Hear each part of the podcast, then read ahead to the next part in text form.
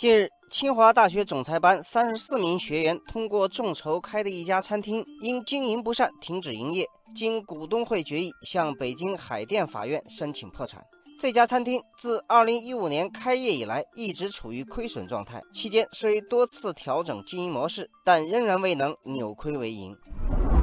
收费不菲的清华大学总裁班的学员开的餐厅申请破产，这个颇具戏剧性的结果引发网友们一片议论。网友夜来蓝风说：“都是生意场上的精英，却败在了餐厅生意上，这就像鲁班败在了弄斧上一样。”网友时间的朋友笑称：“建议这批总裁毕业回原单位后降级为总监。”据了解，这家经营不善的主题餐厅叫华清园南国小厨。餐厅菜品以新派湘菜和创意融合菜为特色，位于距离清华东门仅一百米的一栋商务楼的三层。如今，餐厅账上资金仅剩五千多元，债务却有三百多万，还有一百多名客户冲进卡里的钱也还没有退还。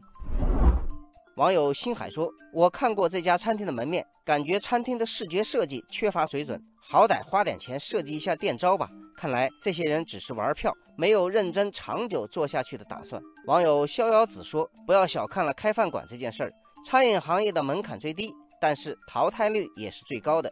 专业的事情还是要给专业的人来做。”网友可爱多说。这些企业高管学了各种先进的战略规划、模式构建、企业管理、市场营销、团队建设等知识，一群经营合伙，为啥还管不好一个餐厅？这实在是个值得深思的问题。有人认为华清源餐厅的失败和它的股权结构有很大关系。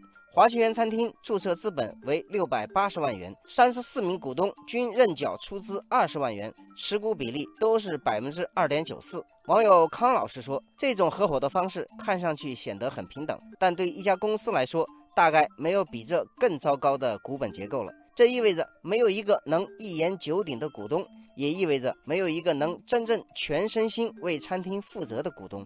网友阿成说：“不管是业界精英还是普罗大众，都拥有一样的人性。符合商业规律的契约，要远比学员之间的情谊更可靠。”对于这些清华总裁班的学员来说，这次失败的经历也是很有意义的一堂实践课，教的是一笔有价值的学费。网友深蓝说：“糟糕的股本结构是开公司的大忌。”我们跟人合伙开公司，还是尽量别缴这样的学费为宜。这也许是清华大学总裁班众筹餐厅经营失败留下的最大启示。